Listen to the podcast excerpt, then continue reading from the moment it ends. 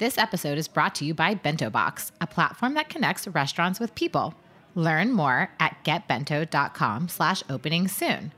That is G-E-T B-E-N-T-O dot com forward slash opening soon. This is Jenny Goodman, And I'm Alex McCreary. and we are the hosts of Opening Soon on Heritage Radio Network. We listen to HRN and are actually guests on several shows before bringing our own show to this network. And it's been so amazing to see and hear the unparalleled content that comes from our community, even with limited financial resources. HRN's been making food radio for 10 years. HRN staff and hosts make it look really easy, but making the best food radio out there is actually really hard work. We're super excited to be a part of Heritage Radio Network, and we invite you to join us in making sure that in our second decade, HRN is stronger than ever. So become a member today. Go to heritageradionetwork.org slash donate right now. You can even show your support by selecting Opening Soon in the designation drop-down menu. Thanks for listening to HRN.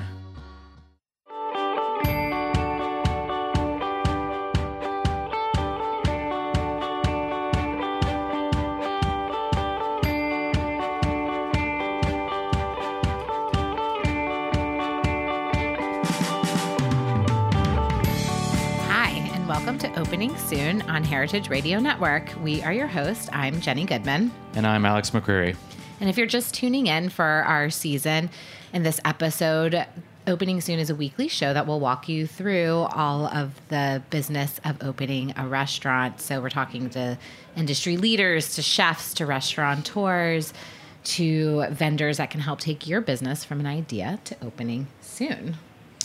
Yep, and if you've uh, listened to one of our podcasts before, you've kind of heard our story about why we're here, and a big part of that is um, the restaurant fail that Jenny and I had together. Um, and one of the few things that we did right in that restaurant venture was contacting our guest that's with us today, um, Robert Bookman. But we'll, we'll come back um, with a full intro on Robert in just a minute. We're going to do a couple key takeaways um, from last week's episode. Um, and number one was to our, our episode last week. Uh, if you didn't catch it, was with Steven Satterfield of Miller Union, um, Jill Tyler, and John um, John Sybert of uh, Tail Up Goat in DC, and they were talking about um, team and, and really strengthening your employee base and um, how to find good people, how to keep good people, and how to treat them really well. Number one was um, from both or all three of our guests really was having a clear vision of what the restaurant is and, and how the experience is meant to be um, carried out and also at the same time understanding your employees and what's motivating them to be part of your team Yeah, I think Steven even mentioned like over and over again repeating what his vision was to his employees over the past 10 years. Yep. Um, number two was when hiring staff, the interview is super crucial for judging whether or not the person is a good fit for the team. So make sure that you do a stage or a trail with every single person that you anticipate bringing into the restaurant, um, you know, regardless. Uh, number three was cross training and uh, how it can build a stronger bond between your staff and a better understanding of the experience that, that the diner goes through. And um, John said that at their restaurant, uh, Tail Up Goat, that they their kitchen team all spends four days obviously in the kitchen and then they spend a fifth day on the floor and that's you know as a backup waiter um, as a barback or as a bartender and that, that way they see the guest experience at the at the table side and, and how that how their food is affected um, and it really translates well for them in the kitchen And another um, point was about creating some of the benefits of like maybe a typical nine to five job would have at your restaurant. So employees view their job not just as a job, but actually as a career. And I think, you know, specifically Jill and, and Stephen both talked a lot about wine training, um, even for like the kitchen and how that has really helped to make people feel like they had continuing education. Yep. And then the last one that I thought was really interesting uh, and, really good advice for anybody that's listening to, to this show and learning how to open, trying to learn more about how to open a restaurant. Um, and Steven said that in his last job as a chef, as an employee, he, uh, you know, asked for experience on his days off in everything that he could. So he was a host one day, he was behind the bar one day, he was in the accounting, um, in the accounting office one day, and, and really um, trying to learn as much as possible about how to run an entire business. And his point was also that um, that's not something that anyone's going to offer to you. That's something that you really have to go out and ask for and really make it a point to, to learn yourself. Yeah, and Steven said he's the uh, James Beard Award winning dishwasher. So uh, he's definitely done his. You need your dishes washed in Atlanta. um, anyway, so let's hop on to this uh, this topic for this week, which we're really excited to have such an expert here with us today. So today on Opening Soon, we're talking all about permitting and licensing and navigating the regulatory hurdles that you need to overcome in order to get your doors actually open. You know, how do you get past health inspections? What about your pesky liquor license? Um, and we'll take a quick dip into expediting our way through permitting of mainly in New York City, but I think a lot of things can be applicable to to other places too. Absolutely. Um, and we're so we're again we're joined with Robert S. Bookman. Uh, he's a recognized leader in the New York hospitality industry, and he's worked with the New York City Department of Consumer Affairs, and since then has specialized in representing small businesses before numerous city and state agencies, the New York City Council, and the courts. He's also authentically involved in the industry as a co founder and counsel to the New York Nightlife Association, and now as counsel to its successor organization, the New York City Hospitality Alliance. Uh, thanks for being here, Robert. Welcome. Well, thanks for having me. It's, uh, I'm also a huge fan of this industry. Uh, the hospitality industry is a unique industry. Uh, it's creative.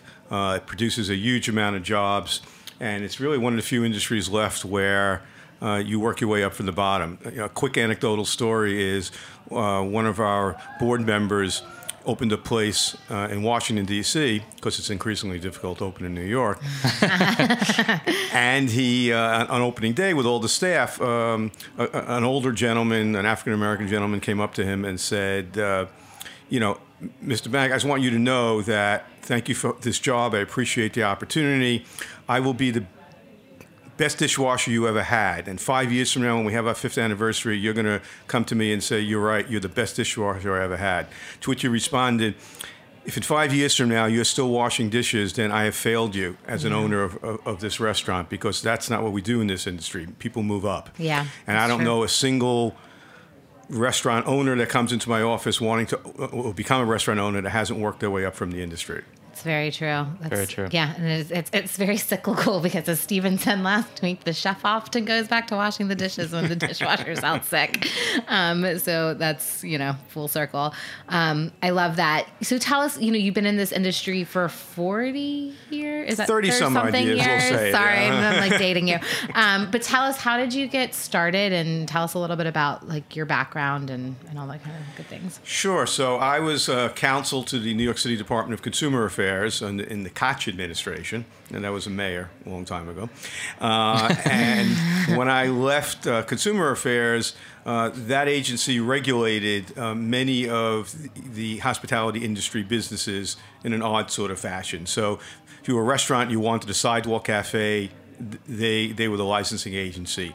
If you were a, a nightclub and wanted patron dancing, uh, which was big at the time I left. Uh, many clubs you need a cabaret license. Right. So New York City has something very specific where if like people want to like shake their butts, they actually have to have a special license called correct. cabaret license. That's correct. Well, the people don't, but the businesses allow it. Remember that, yeah, people. you need a license to shake that butt. Um, so I went into you or know dance. when I left Consumer Affairs uh, as counsel, there were the industry came to me basically, yeah. and I started to do more and more of that. And then eventually, I met my partner from a, a mutual friend, Warren Pesetsky he was just left as being counsel to State Liquor Authority, and we formed up, uh, you know, what was became a unique boutique practice where we were able to handle all of the licensing needs uh, for the hospitality industry, whether it's a mom and pop restaurant or a hotel or anything in between other firms were just doing the city work or just doing the liquor right. work, but we were able to do all of it, and it created a very successful niche for us over the decades. Yeah. So, and you guys special. I know you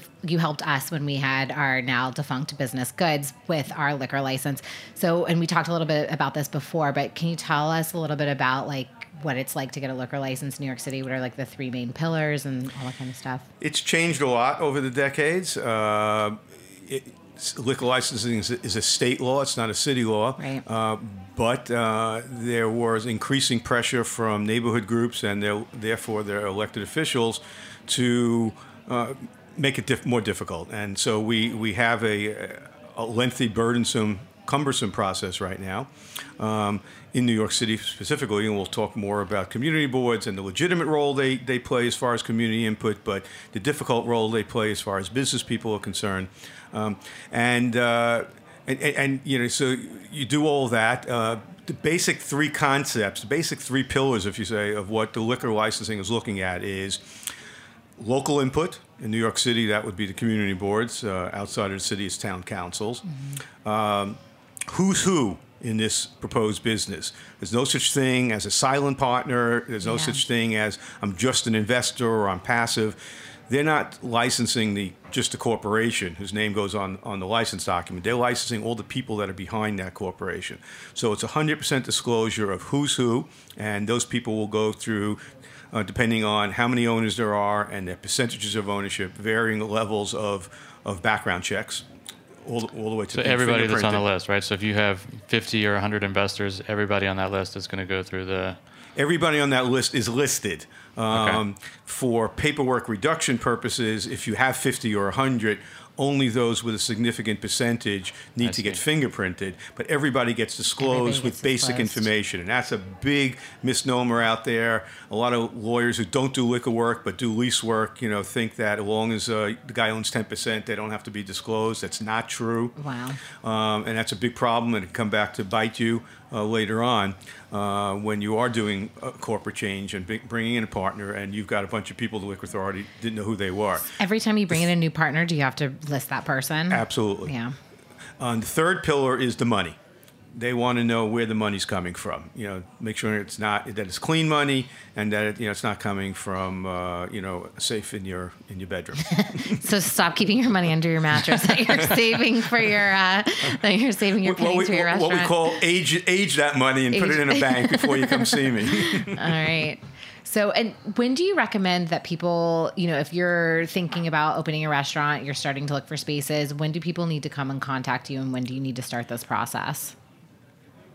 As soon as possible. Uh, in some cases, even before you have uh, we, we, you know before you have lo- picked a location, but certainly once you've picked a location and before you've signed a lease. Yeah, we do lots of consultations with people who are generically wanting to know where they should look or what mm-hmm. kind of place they should look for, what neighborhoods are increasingly difficult to get approved, what neighborhoods are, are less difficult to get approved. So we do that with people you, you know, uh, right, right in the beginning. Are there qualities about a space itself that would infringe upon the ability to get a, a license? Yes, and then there are then there are those types of issues about what you should look for, even you know within any neighborhood. Um, and increasingly, we'll say things like places that previously had a liquor license is, are is easier than places that never had a liquor license. Mm-hmm. Right. Uh, uh, if you want a 4 a.m. bar, you know, then you've got to look for a location that doesn't necessarily have a lot of residences in that building or on that block. Um, the the space itself needs to be properly zoned, uh, you know, uh, for for the use. And we have plenty of situations in emerging gentrifying neighborhoods in Brooklyn. I shouldn't call them emerging; they were always there. Uh, but in, in, gentrifying neighborhoods in Brooklyn, where people, uh, you know, think that just because it's commercial, they could put a restaurant there, and that's yeah. not always the case. So we, we ask you to make sure you're checking in on that those issues. Uh, right. And if you are putting in a kitchen, then you're going to have to deal with issues like where the garbage is going to go, right. what time is it going to go out, where are you venting to? Are you venting into people's bedrooms across the street? Yeah. So right. there are a lot of physical concerns, you know, as well, depending on what you want to do. Yeah, and one thing that was, you know, interesting when we were talking before about the liquor licenses is you know and you were mentioning come to you before the lease because you were saying it's not necessarily guaranteed. If you buy a restaurant, you buy a lease, it's not necessarily guaranteed that you're getting that liquor license. I think that's a well, big you're not, misconception. I think your point that, that we talked about is that you're not getting that right. liquor license. You I think it's important for people to understand. New York as every state has their own liquor laws. There's, right. no, there's very few national liquor laws. When right. Prohibition right. ended, it gave every state the right to regulate liquor as it sees fit. And while there are a lot of similarities from state to state, there are a lot of differences as well. Uh, so, for example, in New Jersey, there's a limited number of liquor licenses by county. Uh, while I don't practice there, uh, it's like the old taxi medallion right. where you have to buy that license. It adds a couple hundred thousand dollars, which is why they don't have a great food scene in New Jersey. Sorry, listeners no. in New Jersey. There are some people who have great restaurants in New Jersey, but, but yes, well, come, I think come to New York. it's more expensive. I guess is what we're saying. But there's no such thing as transferring somebody's liquor license in the state of New York. So right. therefore, there is no guarantee that you're getting a liquor license. Right even if you're buying the existing corporation and business of a place that's currently licensed, because don't forget those other pillars that we talked right. about. Right. Um, there's still who's who are you people who are buying this business? Are you licensable? Are there any statutory disqualifications? And where's your money coming from?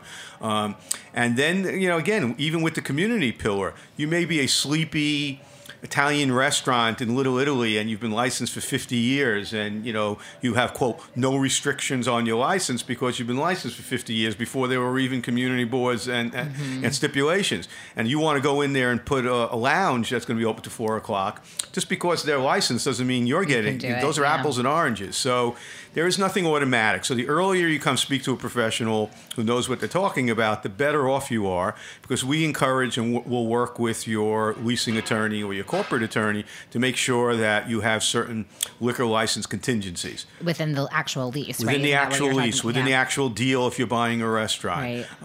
Um, and fortunately, the community board process is step one in the process. So we, you know, we will have a good idea once we're done with the community board and and, and you have met with your with your professional and gone through all the statutory issues and these other pillars. And if I'm comfortable that you're licensable and we've gone and we're successful with the community board, I'll get I, I will know at that point that you're going to get a liquor license right. sooner or later. You know, barring something unforeseen. How does a how does a new restaurateur sort of safeguard themselves against not getting a liquor license if they have if they're ready to sign a lease? Like, do, are there stipulations they can put in the lease that kind of outline the ability to get one? Yes. So there are basically two ways that you come into the business. One is you're taking vacant space directly from a landlord, even if it had been a restaurant before, it's vacant space. So there's only one issue and one document there, and that's the lease. Right. The second way is you're buying an existing business, becoming less common now. Given the number of vacant stores in the city of New York, we're seeing less people spending money buying an existing business when they could you know, wait three months and they'll be out of business, or they can get one across the street. we hope not. Sad yeah. but true. Sad but, that, true, yeah. but when you're buying an existing business, then there are two documents. There's still the lease with the landlord, and now there's the deal, if you will, right. or the agreement. So there are contingencies that are applicable in both situations. Uh, and the lease situation, uh, we want you, the landlord to agree that this lease does not become effective. My down payment you don't get to keep, etc. Until I'm done with the community board, and we recommend specific language, and I'm approved for the community board for whatever not less than whatever your line in the sand is, right? Whatever not less than the following is working for you from a business perspective. So not just approval by the community board for an alcohol license, because you could you may need to be open to three o'clock and have a full liquor license, and the community board says I'll approve you for beer and wine at midnight. So that doesn't work for you. So we, we recommend very specific language about what you need. A full liquor license for a restaurant open seven days a week, closing hours no earlier than right. weekends, weekends, right. and weekdays. That contingency protects you. And you uh, and you work either like if you're negotiate helping with the lease review and negotiation, you'll put those in, or you work with other like real estate attorneys to help suggest exact language. That's correct. And when landlords won't do that uh, in this market, then we say, well, then the alternative is, you know, it's not going to sign the lease until we're done with the community board, and if we're satisfied, we'll then come back to you. So people can do that. They can apply for a liquor license in a in a potential space, even if they haven't actually taken the lease. Most community boards want to want you to at least have a letter of understanding with the you know like an they, LOI or right. something. They're not doing yeah. speculative. You know, three people coming in for right. the same space. Right, right, right. Which used to used to be the situation. people are cutting people down. well, we didn't think there's anything years ago. Well, the community board meeting just ends up being like yeah, 18 like hours, hours, long at that long, point, right? Yeah. We didn't think there was anything wrong years ago if there was a full lease space, you know, there, and a client came to us and we go, listen, you know, I don't know what's going to be with the community board, so why don't we start that process right. and see what happens? Right. And if it works out, then you can go you know speak to the landlord. So we we thought that was legitimate. Yeah. Uh, but then what happened is community boards were getting on the same month multiple applications for the same space. Right. So, so they, they said we like, want no. you know landlord pick somebody. and then the second situation when you're buying the business, you see your competition is. I love it. When you're buying the business, then is those issues plus on on the agreement, we want to see similar contingencies.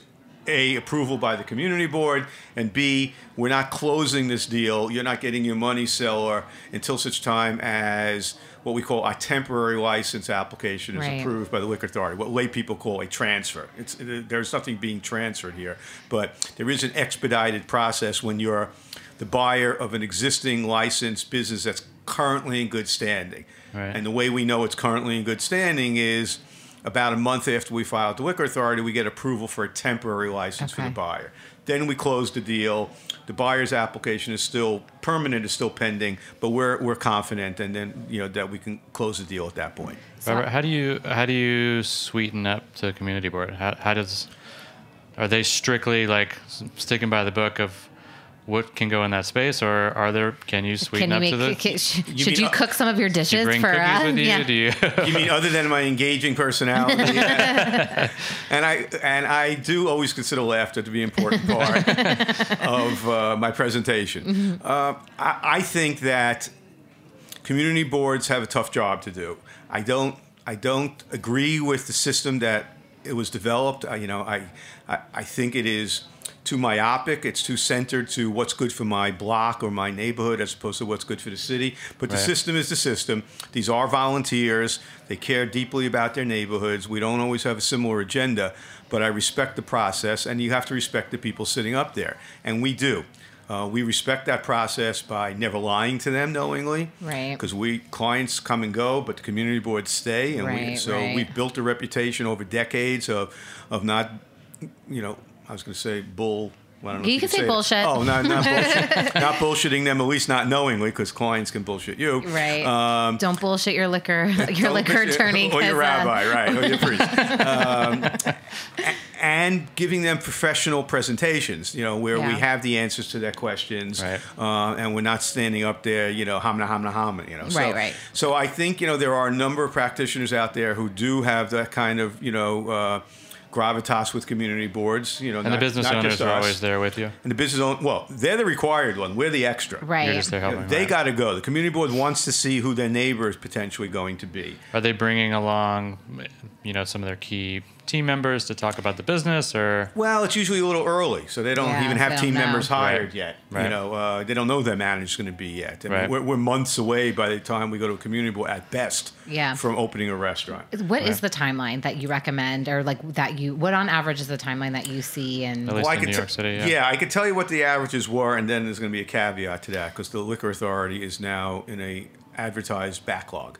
Oh. Uh, so that's never something you want to hear. I'm like, no. for a number of years now, the timeline has been for what lay people again call a transfer, where you're buying an existing business. Mm-hmm. You, your community board processes first, and that is a month to a month and a half. Um, statutory, you cannot even file with the liquor authority until the 31st day after you've notified the community board. Right. But you want to be done with the community board for the reasons we've discussed before you go to liquor authority. So, depending on the calendar, it could be as much as two months for the community board, depending on when you get started with them, and they only meet once a month. But is we, it only one meeting, or one sometimes meeting there's month. like signatures and petitions? Is that not for liquor? That license? is, but that's for your once a month meeting. Okay. So you do that in advance of so your. you do that in advance for their, you know, you know, Community Board Two Manhattan. They meet twice a month, but it's still really a once a month, you know, uh, session. Um, after that, you file your application at the liquor authority, and from the time of filing to the time of a temporary approval was uh, used to be about four weeks. Oh, that's so you're two two and a half months to a closing on when you buy an existing. And then you hear dun dun dun, dun If it is a if it is a vacant space, then there is no temporary right. in New York City. Right. So the standard time frame for the liquor authority was about three to four months for a new application. If you had what's called an attorney certified application, which is a process they created about seven, eight years ago when they had a huge backlog to help expedite the backlog, and it was so successful that they kept it. And that's where the attorneys only uh, do a lot of extra work that the examiner might do, right. and so it gets a faster review. That was taking about two months. So you got a month, a month and a half for the community board, plus about two months on an attorney certified. So you're looking months. at three to four months. Those don't don't apply anymore. Oh, the liquor authority. Two things happened about three four months ago. They lost a number of people. They, it was taking forever for the state to approve the replacements of those people, and simultaneously with that, they were getting an uptick in the number of applications. Mm. So finally, they've started to uh, get approval to hire people, but they still got to be trained, and they're all not replaced yet. Uh, so they are backlogged. So the time frames I give you are are now add one to one and a half months to all of those time frames. And then you mentioned also like your C of I, like if Con Ed us to turn your gas on, you have to get like a COI, then like you, that you could still be backlogged and not approved because of that. So that's what we were talking about as far as one of the physical things when you're looking at right. a building. You know, uh, the certificate of occupancy uh, is a required document or some equivalent from the local buildings department uh, to give to the liquor authority in order not to get approved for the liquor license, but to pick up your pick liquor up. license. Right. So at the end of that process, you get what's called a conditional approval letter. Mm-hmm. It says, okay, we've approved your license. When you have the following conditions, bring them in and we'll give you your liquor license. And those are pretty standard conditions. The most obvious one was you're ready to open. Right. That the place is is ready. It's it's it, the tables and chairs are there, the bathrooms, the kitchen, whatever. You show us that you're ready to open. But it's a state agency, so they deal with hundreds of buildings departments around the state. Everyone has a different document, right. but the law requires that they cannot issue that license unless the local buildings department has cleared that space for the use that you've applied for. So if you applied for a hotel, you need to provide them a document in New York, and it's called certificate of occupancy for a hotel. If it's a restaurant, and you know, eating and drinking. It gets complicated because New York City has lots of buildings that don't have certificates of occupancy. It predates the law of creating right. a certificate of occupancy. We also have old C of Os from the 1930s where they didn't use modern terminology like eating and drinking. They, what did they say? Store. Uh, so store. we need to see that C of O as early as possible in the process because we could we could we will know whether it will be acceptable for the liquor right. authority. And if not, we want your expediter or architect to get an, work on getting an amendment to that to create. You know, so it might say store, right. 1932, but it might say on the number of people six. Uh, you're like, come on. Which, back yeah. in 1932, it may have been a retail Re- store yeah. with six people, and the liquor authority is going to give you a hard time for yeah. 74 people. You know, when it's right. six people. When there's a mismatch. So and then the building department has things called letters of no objection, which they've Yeah. created for places that don't have a C of O. Right. But their records indicate historically this type of use has been permitted at this location. Mm-hmm. So, you know, another reason to get to somebody like me sooner rather than later because you can get that conditional approval letter, and if you now first are waking up to the fact that you need a You need that a- your C of O is no good, or you need an LNO, Right. it could take two or three months from the buildings yeah, from the department buildings to get department. Right. Ugh. And that's so a real disaster. You're ready to yeah. open, and, and you Yeah. and you can't get your liquor license picked up. Yeah. Let's take a lot of moving parts. There's so many moving parts, and there's a lot of agencies to navigate. Let's take a super quick break um, to hear from our friends at Bento Box, and then we'll come back with more. Great.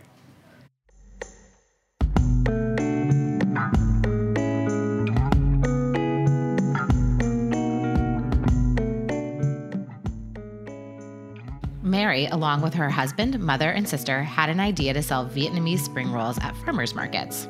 They found a kiosk in Chicago's French Market in 2009, and that started Saigon Sisters. In the years since, they have grown to include three locations and a sister restaurant, Bang Chop Thai. They wanted to reach more guests through online catering, but using third party services came with high commission fees, so they looked for another solution. Bento Box connected Saigon Sisters with people by designing a new website that features an online catering store where guests can directly place orders without a third party service. Saigon Sisters is one of 4,000 restaurants that's powered by Bento. Visit getbento.com slash opening soon to learn more.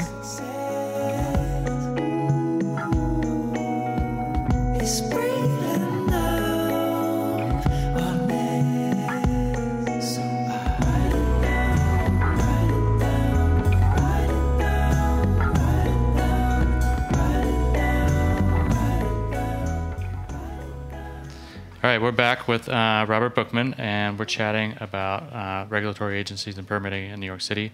And normally, when we come back from break, I'll do a wrap up of key points from the beginning.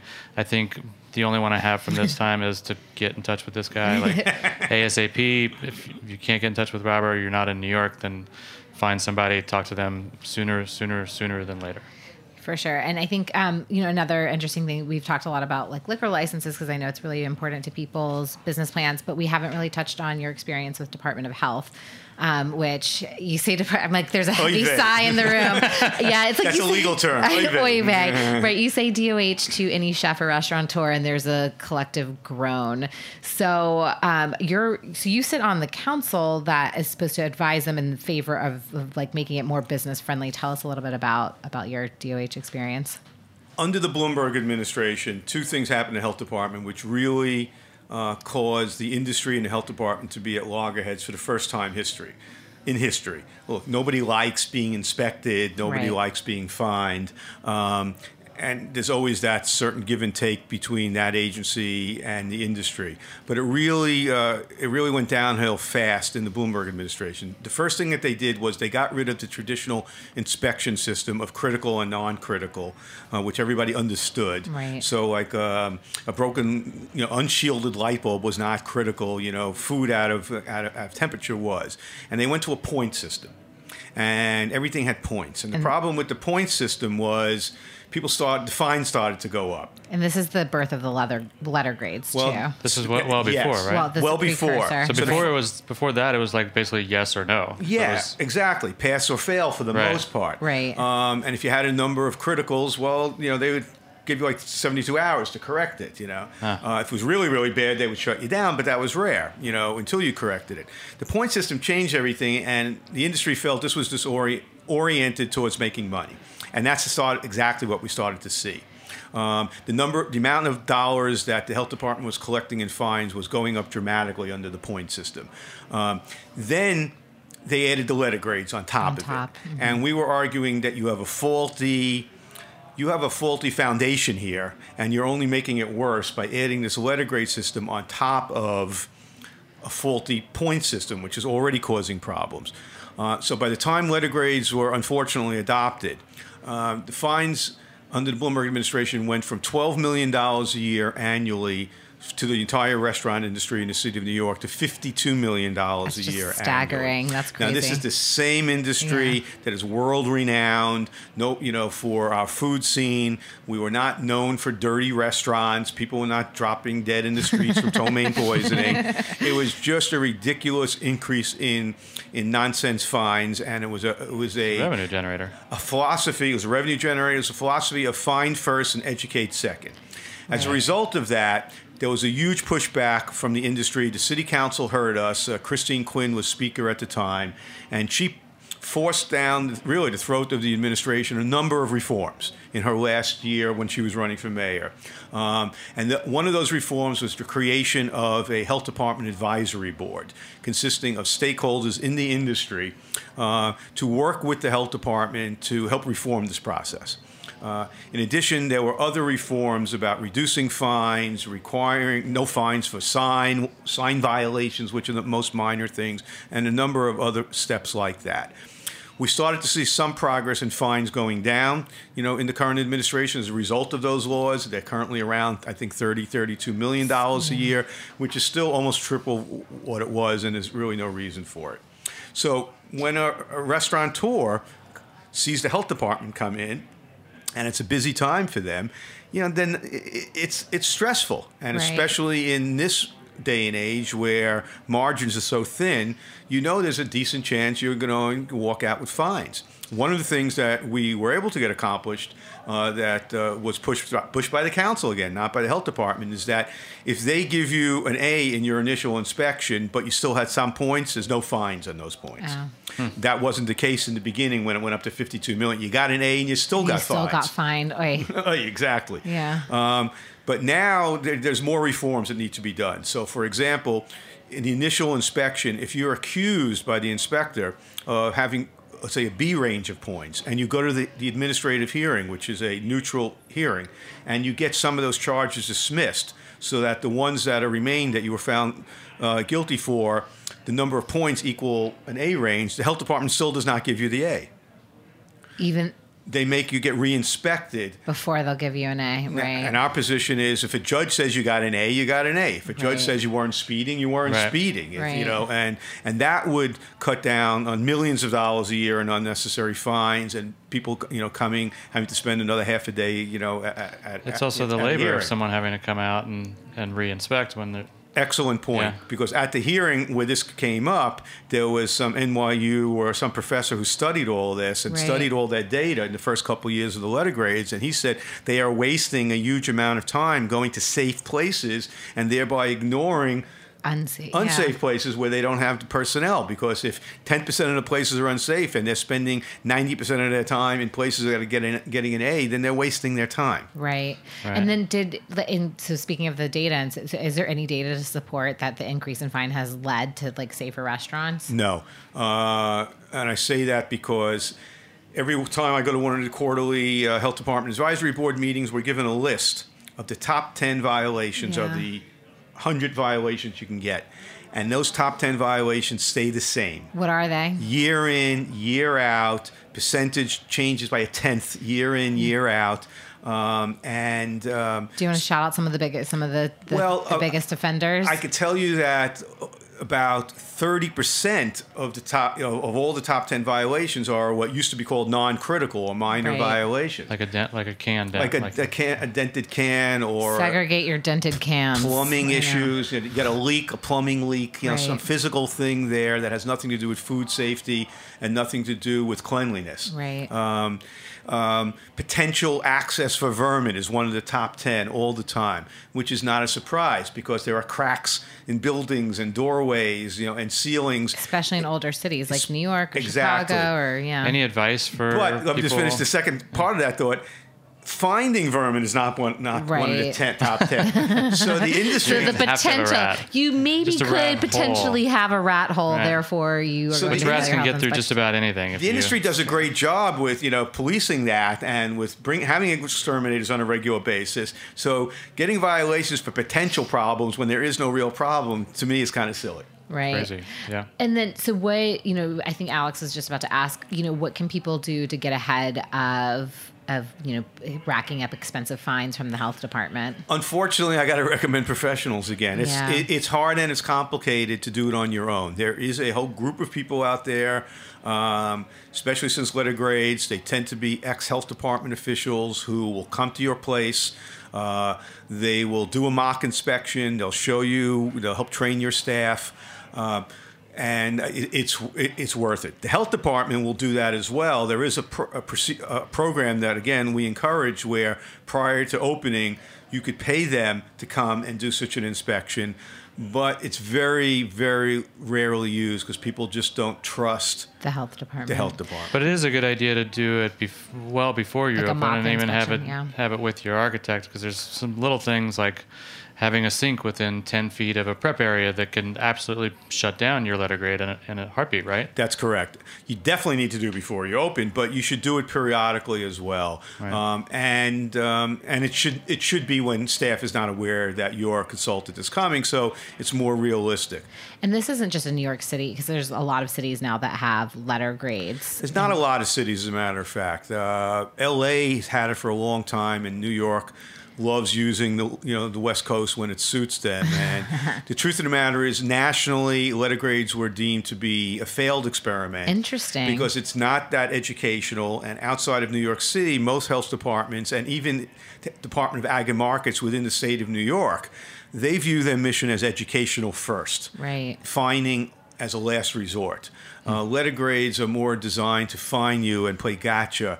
Um, and most health departments around the country, that's not their goal. Yeah, I mean, but that's a challenge for the consumer because the consumer, you know, if you're not and the letter right, just like immediately assumes like, oh, that that be. must mean right, that there's mean. animals crawling around the basement. Whereas, like you said, it could be a dented can or a broken sign or a light without a cover on it. It's also a snapshot in time. It happens to just to be relevant only when the inspector was there that moment, and often by the time the inspector is there, the leaves, the grade would be different. Right. So when do you recommend people get their consultant to come in and do like the mock inspection? Again, first before you open, before because you open. they got to work with you on your kitchen to make right. sure, like you said, the kitchen is compliant. Um, and then uh, shortly after you open, when you're you know, when you're doing a service, uh, better to have your guy there than the health department person there. yeah, yeah for sure. All right, we could probably bicker about the Department of Health for yeah. but it is hours, definitely like the wine. It's, it's definitely something. To, it's very grown worthy in the end. I think in the industry. Yeah, it can make or break your business. I think it's very it's obviously very important to seek out professional guidance yeah. if you're not if you don't feel like you're super well experienced in it. Or even and if you I, do, really, like, still talk to somebody. And I encourage people don't fight with the health department yeah. inspector. It's not going to help uh, the right. inspection. Uh, they've got a tough job to do as well. If they're not treating you with respect and you know and courtesy, uh, you're you know you should take down their their name and deal with it afterwards. But let them do their job and then deal with it afterwards. What do you see typical fines as? You know, like what do you from like if somebody's like an A range, just so people know like what they're facing in terms of a budgeting perspective. Well, you know, it's hard to get out. You know, you know, less than a thousand dollars. You know, at the end of the day. But, yeah. And the pro- and you know, they said to me recently that they've seen a slight uptick in in aggressiveness response to their inspectors, and, and, they're concerned about that. Nothing physical, like the restaurateurs and not cooperating. Not cooperating. And, yeah. and I said, you know, it's tough times out there. You know, profit margins are very thin. I'm not saying it's an excuse, but I am saying you need to understand the people that you're regulating. And when the health department inspectors walking in, it's not going to be a happy day no matter what. Even if you get the A, it's going to be stressful. So your people need to understand that. You need to do a better job training those inspectors about that. And we as an industry need to do a better job in letting people to know it's not going to help your inspection. Let them do their job. Right. Very, very good advice. But our hospitality launch, the New York City hospitality launch, which is very successful, you know, which is, you know, we started doing nightlife associations for decades, and yeah. ultimately it, it, developed into what I'd always hoped it would be, which is the entire industry recognizing that they have more common than they do separate. We're all regulated the same way, and that formed the New York City Hospitality Alliance. It's over 2,000 members now, right. you know, citywide. You know, lots and lots of restaurants, what's left of nightlife, lots of destination hotels, and um, and you know they do a lot of educational seminars and they, they really help with a lot of these issues. Um, but it, it's a real good industry advocate and anybody new in the industry certainly should join that group yeah, and I think there's probably similar groups in every city, not just in New York, I'm sure. So definitely look to your local. We're actually um, a national. Oh, you are a uh, we, national. we are a no. We are a national. Um, people look to us nationally because right. it is kind of unique. Oh, um, oh, interesting. You know, we, we, we, we speak at national conventions and stuff about how we succeeded in doing New York. Partly we just have so many places, right. so it's just easier than, than other areas. Mostly other areas have state restaurant associations, which right. are not responsive to the young entrepreneur, in, right. you know, in cities. Um, but we, we focus on the in, in, in the trade association. Our, our, message with government is educate first, fine second. Right. And where there can be warnings, there should be warnings, and fines should be a last resort. Yeah. Wouldn't that be nice? And then just quick one thing about the liquor license. What should people budget for, you know, that expense? So the license itself is cheap in New York right. State compared to other states. So a full liquor license, you know, for full alcohol, including spirits, is about forty five hundred for two years, mm-hmm. which is really not much. Uh, if you want just beer and wine, it's only about eleven hundred dollars for two years. Um, you have about another seven, eight hundred thousand, you know, in, in, in, expenses, publication, a bond, you know, when you first apply, um, and then professional fees, you know, which could you know range from you know an expediter who's cheaper to you know, a good lawyer like me was a little more expensive. But at the end of the day, it's not expensive compared to what you're paying your architect or right. your uh, we had several people transactional attorney. Yeah, yep. So several of our last guests, you know, absolutely said 100%. Like it's worth it to have spend, the attorney. Spend, spend the money, your money on the now attorney. On good legal advice. Don't just get legal advice. Get good legal advice. right. So it's so New York City. yeah. Every third person's a lawyer. We have complicated. we have, have, we I, purposely have complicated legal systems. Yeah. I have one more question about the the uh, booze that we didn't talk about. BYOB is that legal right. in New York? Not legal in New York. So a restaurant that does not have an alcohol license cannot have alcohol on the premises, period. Is it policed? Is it punished? It is policed by the police because if the place does not have a liquor license, it's a violation of the criminal law to have alcohol on the premises. And I want to reiterate, it has doesn't mean you don't have to be selling it to be in violation. Giving it away is the same thing. Trafficking in alcohol does not require a sale. Mm. Uh, someone it, consuming in your place of business. Consuming right. in your place of business when you don't have the only time, and if you do have an alcohol license, the only time alcohol that you haven't purchased through a licensed wholesaler could be on your premises as at your option if you want to allow a, a, a customer to bring in their own bottle of wine you're, you are allowed to do that. You, are allowed to also charge what they call a corkage fee. Uh, it must be consumed on the premises. Anything left over, the customer needs to take it with him. But uh, that's the only time that a customer could bring alcohol into a licensed place, if it if, into any place, if it has a license and they agree to it. Mm. BYOB is not legal. And you can jeopardize your potential to get a license at that establishment or any other establishment if you get caught. It's that, but it's more than that and I tell people, well, so and so is doing that. What about that retail store that's giving me a glass of uh, high end retail store where I get a glass of champagne?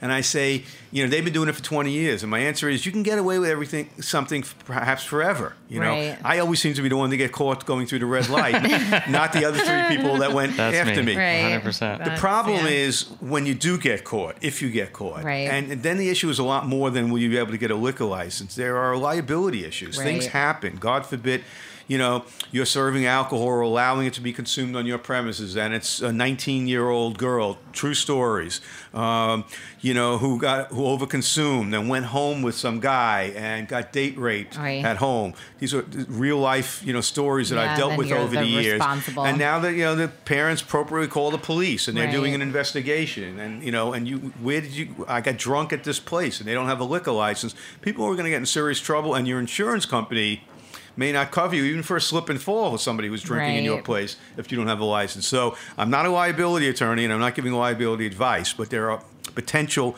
many liability issues for violating the liquor laws. You, the liquor law may be the least of your concern. Right, it's just not worth it. Not worth it. Not worth it. Let's do super fast, just a couple quick lightning round questions, and then uh, we'll wrap up.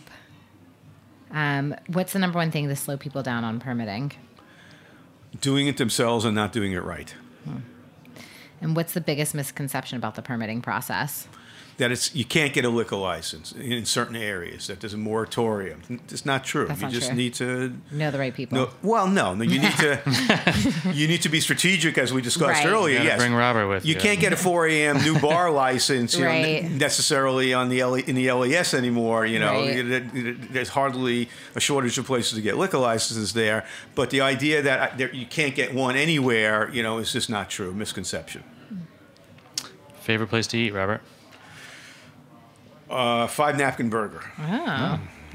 Uh, and then this one usually applies personally, but I think this would apply in a client situation. Perhaps your biggest oh shit moment, or like something remarkable that happened, good or bad. Oh man, I can't tell you those stories because the oh shit moment. name names. The oh shit moment is I can't believe the liquor authority just changed the rule on me and didn't yeah. tell anybody about right. it. And that's when you, you, know you do a lot of begging. How does yeah. that happen? That, that they would change a rule and I'll tell you how that happens. Or... Be, and this is a top level person. The liquor authority said this to me a couple of years ago about you're dealing with a, an 80 some odd year old law that was not meant for modern times. Right. the liquor authority does their best to try to modernize what's allowed. There was no internet you know when the, when the liquor when the liquor law was passed. Right. You right. couldn't Google what's the liquor law, right? Yeah. So there's a lot of square pegs trying to go in round holes, or, or, or the opposite. So what what they said to me is about 10% of the law is clearly yes. About 10% of the law is clearly no, and about the other 80% is gray area. Yeah. And they recognize that. So a lot of what happens to the liquor authority is not on the website anywhere. It's not in the instruction sheet. It's based on experience about how they deal with stuff. And we've had situations where um, they've relooked at something and they've changed their mind about how they deal with it. And they now want these documents where before they, you know, they, they wanted those documents. Right. And um, and that could be a problem. Clearly, you know, when you're you have a timeline you're expecting to open, so we try to you know work out compromises in those situations. Right. Cool. Um, no, I think that's that's it. I yeah. think uh, we'll just shout out some friends who have restaurants and bars opening soon. Um, do you know any any any new licenses you've worked on oh, that should be opening? We got tons, but I just want to say, don't be discouraged. I know it's a it's a tough industry, yeah. but literally, you can make it here, you can make it anywhere. It's a great industry. It is a good industry, and it's a job creating industry, which you pointed um, out, and that's why you work so hard to make everything more business friendly. And, and, it is challenging for that what we call mom and pop, for the right. one restaurant owner, you know, being replaced by a lot of groups and a lot yeah. of you know a lot of chains, and you know we really like the you know when the mom and pop comes in as well. Uh, it, it's challenging. I mean, you don't have a back office, you know, uh, to handle all the HR. Yeah. You don't have an HR department. It's you, right? Uh, and they keep passing laws to make you have an HR department. I know, I know about that. I handle HR at uh, at our business. But, um, Having said that, some of the nicest people I dealt with, I've dealt with of, of clients are well respected in the industry. Yeah. Uh, you know, just did the Citarella at Hudson Yards. So the owner of Citarella is the nicest person. You know, Joe is the nicest person in the world. Some famous people that we've dealt with. You'd be surprised at you know how, yeah. how nice they are. You, you, you never know. You never know. Cool. Um, all right. Well, we'll take a second to shout out some upcoming opening soons. Um, our friend Billy Durney of Red Hook Tavern is getting opened this weekend. So he um, also is is hometown barbecue. So if you're in Red Hook, Brooklyn, go check out Red Hook Tavern. I hear their burger is killer. Great barbecue too. Yeah, best barbecue. I love it there. Cool. Yeah, we are super stoked for that one. Um, Next week, join us as we chat ingredients and menu planning. We'll have uh, James Kent and Jeff Katz of Crown Shy. Uh, that's a restaurant in New York's financial district. James was the chef at EMP, and Jeff was uh, at uh, Del Posto before opening Crown Shy as well. Uh, special thanks again to Robert Bookman for being here. If your grill guide torched your notebook and we've got your back, you can check our blog on tilitnyc.com to catch our wrap up of key points from today. Uh, it'll be a long wrap up because there's a lot of great things that we talked about today. Um, Robert, how, how do people find you? Is there a website? There is a website, uh, www.pb.law. Easy enough. Find Easy them. Enough. Find them early. Find them now. And if you're not you, in New York, find somebody. Yeah, if you Google my name, you'll get a lot of old pictures of me on Geraldo and other, t- other TV stations. Beautiful I man. Love it. Look for, the, look for the beautiful man. follow the journey on Heritage Radio. Subscribe on iTunes, Stitcher, anywhere else you get your podcast, and don't forget to follow us on Instagram at We Are Opening Soon and at Tilit NYC. And we'll catch you next week. Thank you so much for Thanks, joining Robert. us. My, really, my pleasure. Thank you so much for doing this.